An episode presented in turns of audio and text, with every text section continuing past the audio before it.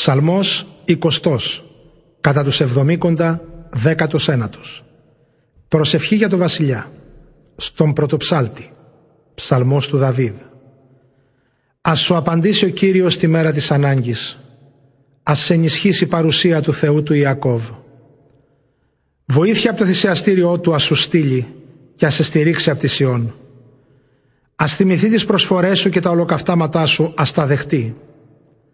Ας ανταποκριθείς στις προσδοκίες σου και ας πραγματώσει όλα τα σχέδιά σου. Στη λύτρωσή σου θα πανηγυρίσουμε, στο όνομα του Θεού μας τις σημαίες θα ανεμίσουμε. Ας εκπληρώσει ο Κύριος όλα σου τα αιτήματα. Τώρα γνωρίζω ότι δίνει ο Κύριος νίκη στον εκλεκτό του. Από τον Άγιο ουρανό του του ανταποκρίνεται, με τις σωτήριες δυνάμεις της δεξιάς του. Άλλοι ελπίζουν στάρματα κι άλλοι στο υπηκό τους, μα εμείς εμπιστευόμαστε στον Κύριο το Θεό μας.